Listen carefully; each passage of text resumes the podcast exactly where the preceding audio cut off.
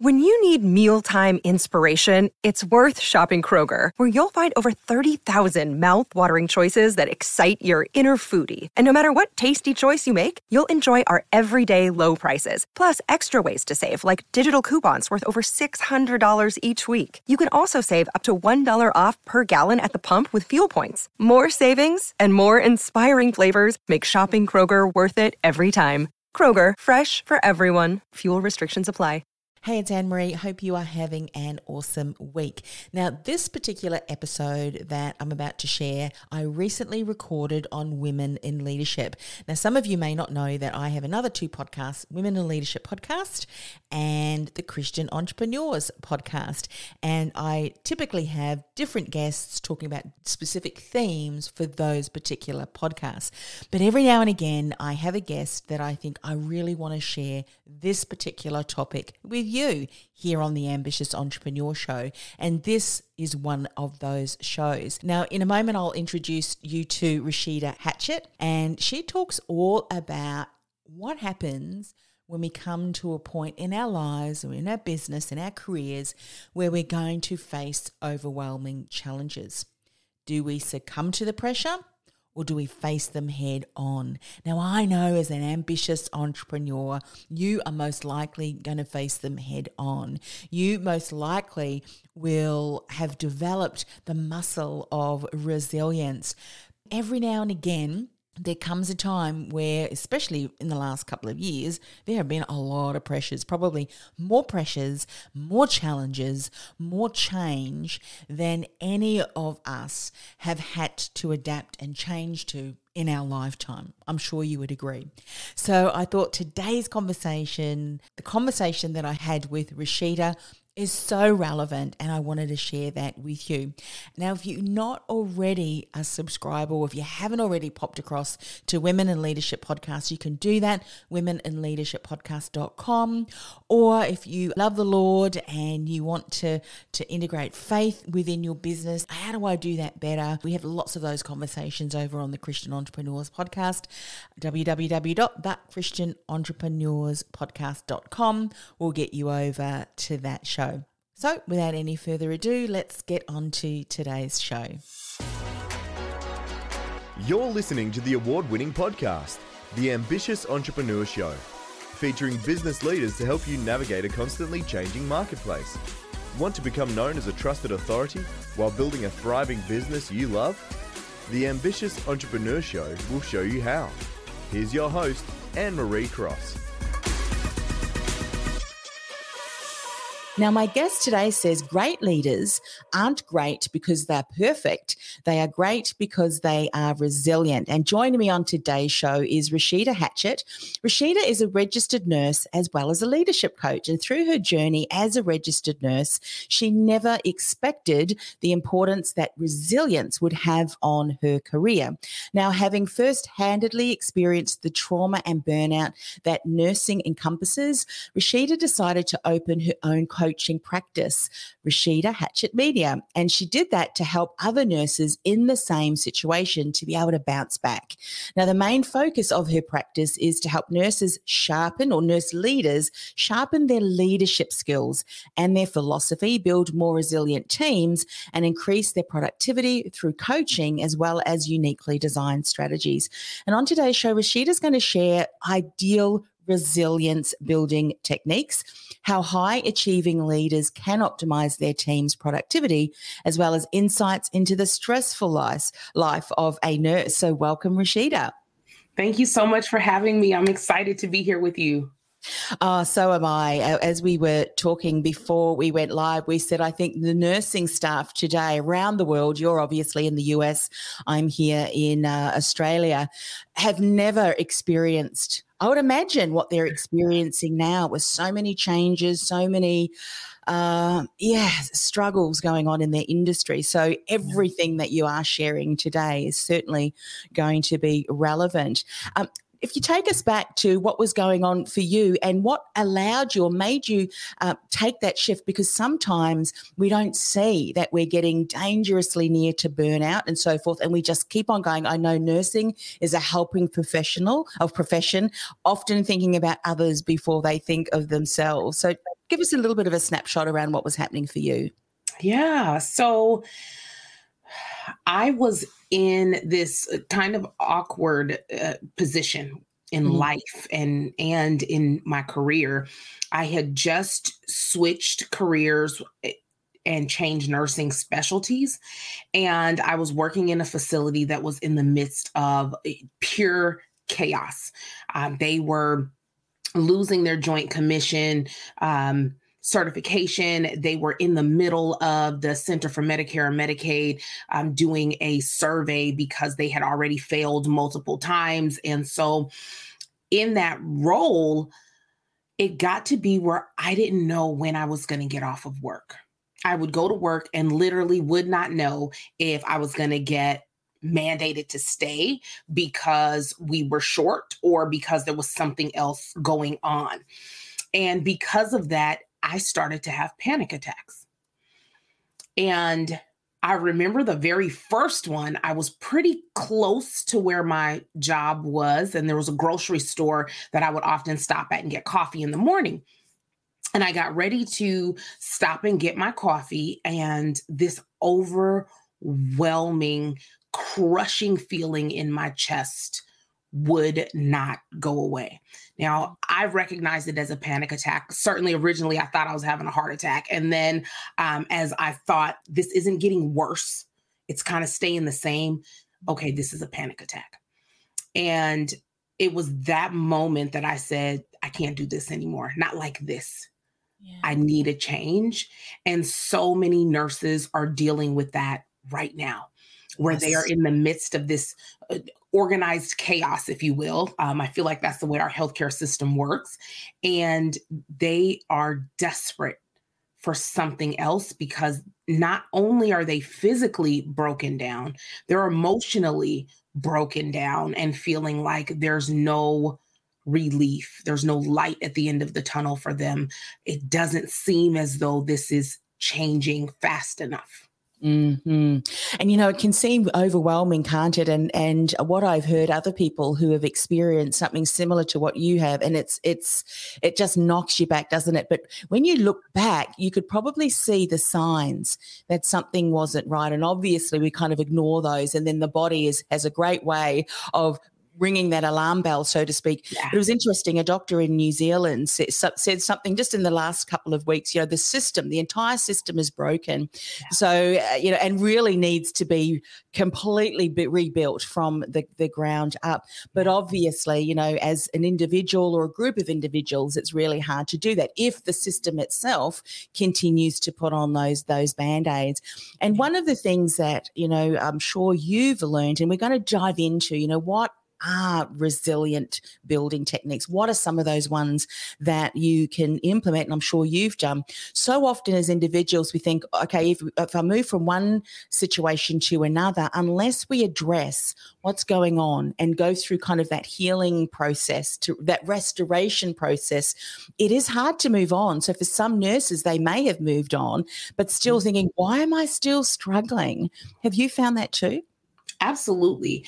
Um, I think we do really feel like, oh, I can just switch jobs and this will all go away and it'll be better. Or I can switch my hours so I can go from night shift to day shift and this is all going to change. Um, and in every profession like ours, we've all had those thoughts. If I just change this, if I just tweak that. And the truth is, is that just as you said before, our systems need an entire culture change. There has to be a change in culture around the way that we work, the way that we nurse, the way that we do the jobs that we do that allows for wellness. And if we don't prioritize that, we're going to continue to see this mass exodus that we're seeing now. And more importantly, we're not going to heal the people who are the most impacted by what's happening, which right now is our healthcare staff, our frontline workers, um, people who have been working through this pandemic day in and day out, whether they are working fast food or at the grocery store or at the hospital. Um, those are the people who have been the very most affected by this, and their wellness has been put on the back burner in order to be the frontline superheroes. Yeah. And thank you for standing up and speaking out because so often, uh, you know, as individuals, or even as I said before, a group of individuals, it can be scary to stand up and speak against uh, an institution which you know that is is broken and you can kind of feel that well no one's really hearing me anyway. But then you have a brave person such as yourself who stands up and says enough is enough. And by the way here's how you can get support for yourself and there is support there, that all of a sudden others say, you know what, she's right. We have to stand up together and do something. So thank, thank you so much for, um, for championing this message for those frontline staff. Let's talk about ideal resilience building techniques. What does mm-hmm. resilience mean to you? For me, resilience is really about bouncing forward and growing from the things that happen, using those things that happen in order to become better in one way or another. Um, and whether that bettering of yourself is truly inside and just about you, or if it also affects what you're doing outside of yourself, helping other people to get through similar situations, or um, being a guide for someone else who is trying to navigate adversity. So, whether it's inward or it reflects itself outward, it really is about growing personally and becoming better and thriving on the other side of these bad things that happen in life. Yes, and I love the way that you have uh, shared that, and and I love the way that you've uh, summarized that. I totally agree because so often we can look at experiences and not allow ourselves to see actually this can strengthen you in certain ways if you yeah. let it. If you look at these opportunities as shaping character, as building almost a foundation upon which it's not going to stop you, but actually climb on top of that and step up to the to to the next opportunity or where, wherever that may be. Yeah. So let's talk about some of the resilient building techniques that you used to help. Yeah. So I think that, you know, building resilience, though it's very personal and it has a lot to do with your resilience factors, those things that were instilled in you from a young age on how you kind of cope with life right? And so we know that the better we cope with bad things, the easier it is for us to bounce forward, the easier it is for us to use those bad things that happen, find the silver lining, find the meaning, find the reasoning, and then to move forward. And so many times people are not raised with really good coping skills. They don't know how to effectively deal with adversity. They turn to things that might be destructive or negative in order to just get through right? So, one of the things that I teach is to be certain that if you are in the midst of some bad thing, that you are trying to remain as positive as possible. So, you're really saying, okay, this bad thing is here, but it doesn't have to ruin my entire day, week, month, whatever that looks like. And so, really framing your life in a way where you are looking and focused on positive things. You're using positive language with yourself. You're looking for the positive in the situation. And we know that that's not always going to be possible. Things are going to come at us and they're going to irritate us and they're going to get underneath our skin. The real big part of this is to just not stay there, right? Yes. To give yourself the opportunity to say, you know what? I'm ticked. I'm really irritated that this is happening. This is not okay. This is not what I planned. This is not the way I wanted things to go. To give yourself the grace to feel that, but then to know that you can't stay there. Yes. Right? Yes. Because if you focus on that negativity, that's what will fester. Yeah. And we know that negativity breeds more negativity, but it also has harmful physical, emotional effects on your body. And so we want to release that as much as we possibly can. So, really reframing the negative, focusing on the positive, building yourself up with affirmations, building yourself up with positive language toward yourself, and really reminding yourself that, hey, listen, this thing might not be how I want it, but I'm good. Yeah. Right. What's really important about that too, I, I um, hear you saying is that whilst the situation itself, by doing that and reframing it, you're not uh, saying, well, what's happening is okay. That's not what you're saying, really. It's like forgiveness. When you're forgiving someone, it's not that what they did was could be, comp- you know, horrible, horrendous. That's not what we're saying. But what we're saying is what you want to do is how you manage how you handle it, how it affects you. And this is exactly what you mean around the resilience. The situation may be absolutely, you know, unacceptable, but how it impacts you and moving forward, that's what these resilience techniques and reframing is so important. When you first started to change your thoughts around something you know so often when we when we uh, try and change something if it doesn't happen immediately we go oh that doesn't work yeah. but it's something that you need to do consistently right yeah you absolutely have to be consistent with it so when that negative thought comes that's you know telling you this is not going to work this thing is never going to get better. It's always going to suck and be this way. Um, when that comes, it's important that each time you reframe that.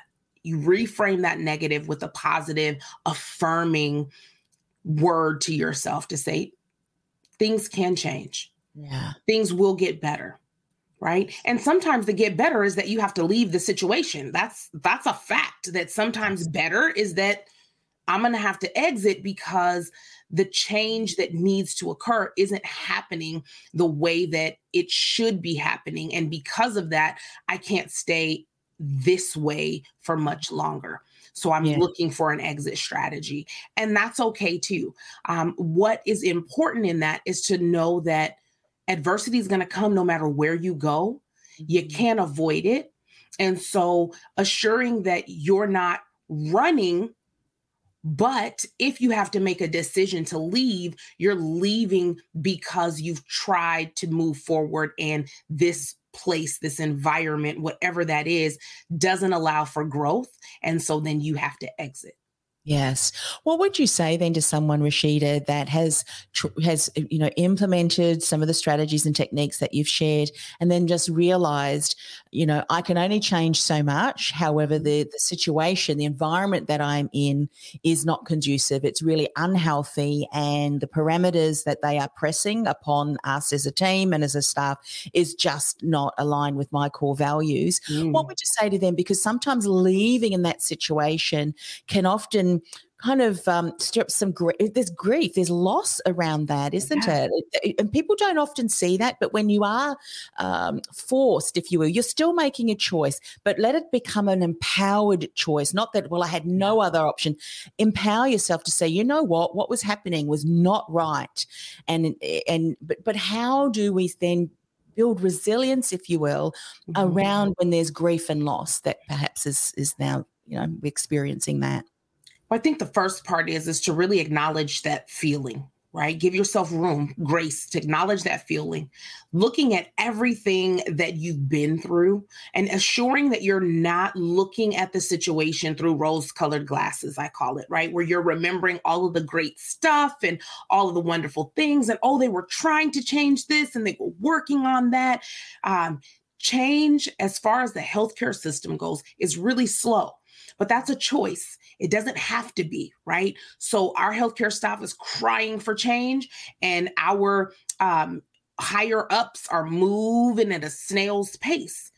Meanwhile, we've got provider and nurse suicides that are on the rise in astronomical numbers and that's not being addressed. So I would say to someone who looks at a situation and goes, "Man, I don't really want to do this or I'm I left and now I feel bad. I feel for the patients. I left my team to just deal with this on their own. I left the other staff and now it's worse, right? We know that the more people we lose, the worse it gets." I would say reframing that again to what was best for me how was my body, how was my mind telling me that this was going to go? Because you can feel it. What was going to happen if you stayed? So, assuring that I'm not looking at this thing from the perspective of everything was great and things were moving forward, but I am really looking at it fact based. What was happening day to day? When we said we needed X, what was happening? Was there real meaningful movement? And if your answers to those questions are no, which was why I needed to change course, then validate that you did all that you could as an individual and that you decided to put yourself first. And that's okay. Yeah, and that is so okay. I mean, I'm her, sure we've all heard the analogy around, you know, if, if a plane is going down and the oxygen masks come down, put your own mask on first because you're no help to anyone if you're not able to breathe. And I remember hearing another analogy about um, a, mu- a mother, a mom, as you call them over in the, in the US, we call them mums. Mm. Um, if the fruit bowl is empty, she said to the kids, that means mum needs quiet time. And, uh, and, and it just meant, don't come. I, I'm in the quiet place. I need to replenish. And so that's what she did. And that, you know, sometimes as mothers, as nurses, as caring professionals, as, as we mentioned earlier, we often put ourselves last, but you're not mm-hmm. going to be the best person that you can be to support others, even if it is in a different environment, right. um, if you're not taking care of yourself. So yeah. I, I, totally agree with what you're saying. And I mean, one of the things that you have done, you are so uh, emboldened, if you will, to stand up and speak out on behalf of, you know, nurses and, and nurse leaders because you've experienced it. So there are other ways that you can support yes. an industry, uh, even maybe not inside, but from externals. And I think that can go a long way as as well. So let's talk about just some strategies and initiatives initiatives on mm-hmm. if someone is there and does have a, a leadership role, how can high achieving leaders then optimize their teams you know product you know productivity wise efficiency wise even in stressful situations where maybe resources are stretched yeah. I think that we have to start with the idea of one really appreciating our team members mm. and letting them know wholeheartedly that you're appreciated and whatever that looks like for your team you know really asking them what is it that you need How is mm-hmm. it that you want me to show my appreciation to you what does that look like for you all mm-hmm. right? and then implementing what they tell you sometimes we ask the question and then there isn't the follow through on, on what they actually said. We still end up doing whatever it is that we thought was the best thing to do. People will tell you what they need. Assure that you're giving people what they need right? Prioritizing wellness. You have to prioritize your team's wellness. If you are not taking the time to check in and say, hey, you're here. We mm-hmm. appreciate that you're here, but we need to make sure you're good. And so, if that means that we need to hire a relief staff to come in and make sure everyone has breaks, that's what we're going to do. If that means that we need to give additional wellness days, then that's what we're going to do if we're in a place where we've noticed that you're not working optimally, we're going to get you some relief, then that's what we're going to do. And not waiting for everything to explode before we start to make change. Right now, we're in these places of being extremely reactive to what's happening. But proactivity puts you in position to build resilience. Reactivity puts you in position to learn really well from mistakes if you choose to. But in order for you to build resilience as an organization, you've got to be proactive. You've got to see what's coming and try to hit it off at the pass and say, what can we do so that this doesn't have the largest negative impact that it could have? But yeah. really prioritizing your team is where you start. Sitting down with them, doing a burnout survey. Ask the questions. They're hard questions. You might feel like there's nothing you can do if you find out 90% of your team is burnt out. But the mm-hmm. truth is is that there is something you can do. You can advocate for them. You can take that data to your higher ups and say, "We need help." Mm-hmm. Right? We need help. We need to make this shift and this change because our staff is not doing well. Yeah. You know, one of the things that um, I'm hearing you say, and, and, I've heard other people that say in, in a very stressful environments, they need and that time out, look after self care and, and wellness for yourself. I think one of the greatest gifts that I ever gave myself was the opportunity for to build self awareness. You know, what was taking time out for me, and learning that I'm actually an introvert, which means that if I am around too many people uh, for too long a time, I burn out. You know, talking mm-hmm. to for me is is how I my energy depletes. But being on my own with silence or out in nature is something that just replenishes my soul.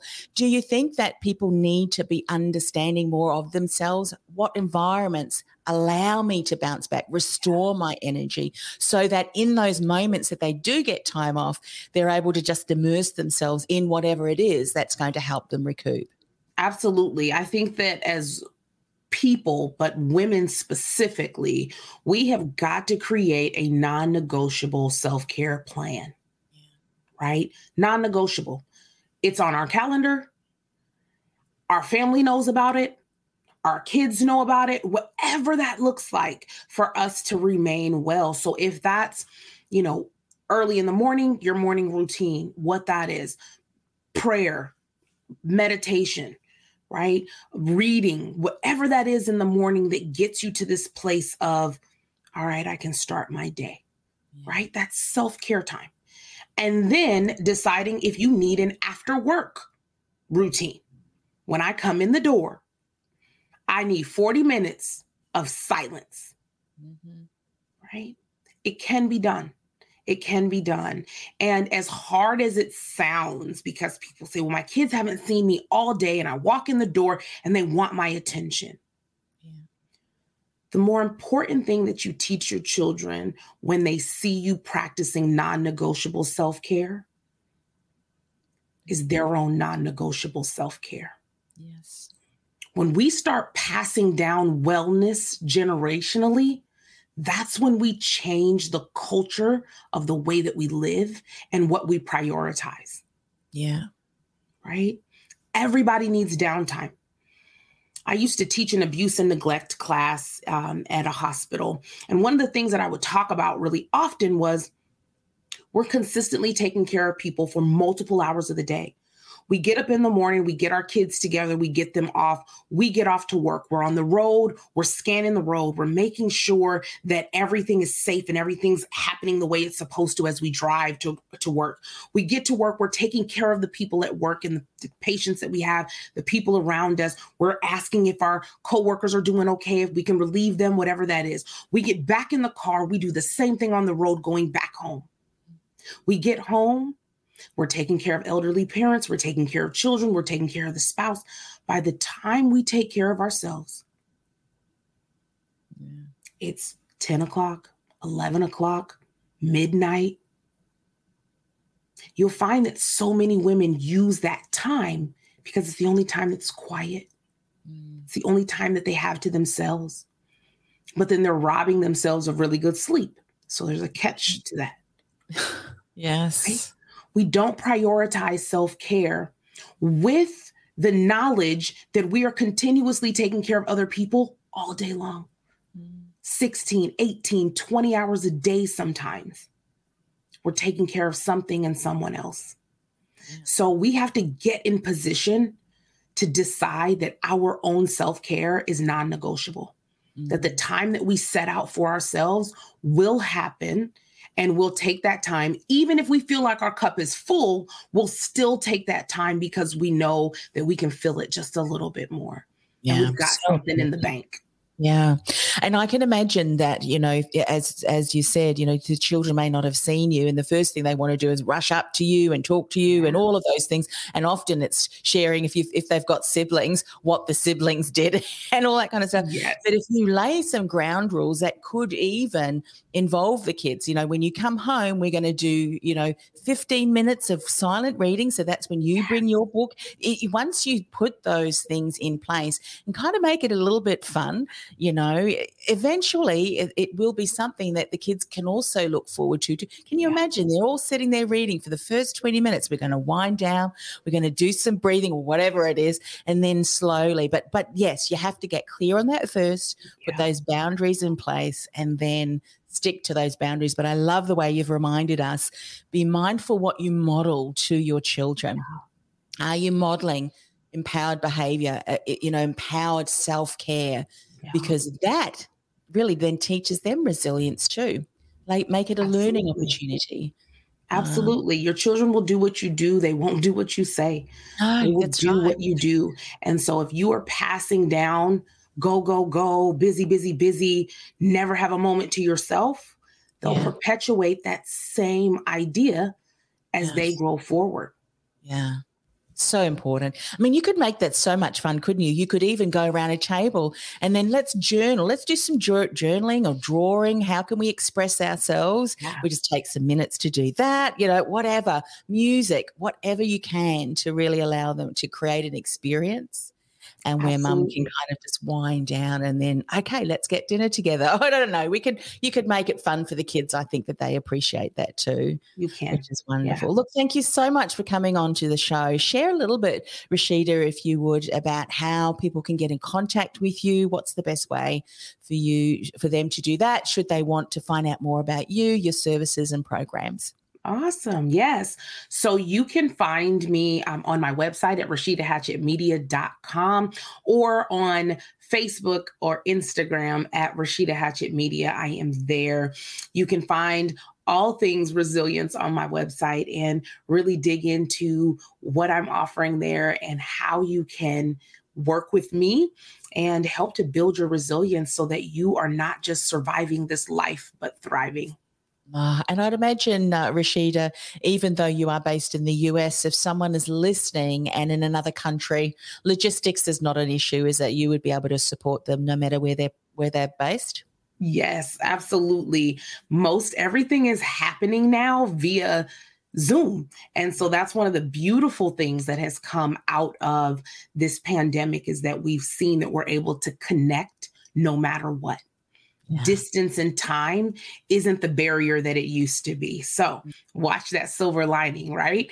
But yeah. absolutely, you can connect with me from wherever you are, and we can begin crafting how we can work together and what that really will look like to get you moving forward and ready for your expansion. Yeah, you know, and and so often uh, getting that external support and someone who understands what you've been through because they have um, walked that journey yourself, have come up with strategies and insights and learnings that can fast track your road you're into recovery, I was going to say, but to, to, bounce back and build the resilience that you need and sometimes keep you accountable because I know that it, it, can be easy to slip back into, well, you know, they really needed me at that time.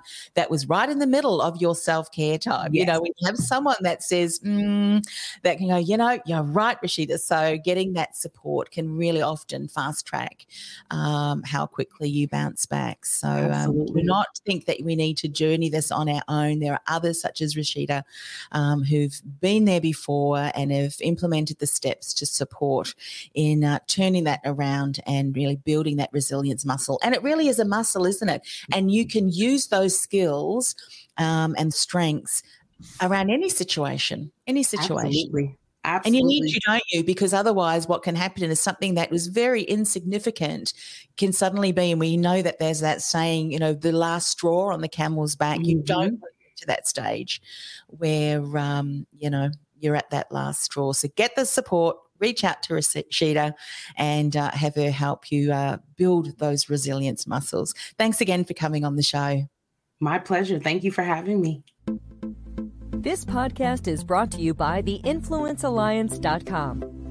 Want to influence real change with your message by becoming known as a trusted authority in your industry while building a sustainable and scalable business you love? Find out how by accessing our free podcast series at www.theinfluencealliance.com slash podcast series. That's theinfluencealliance.com slash podcast series.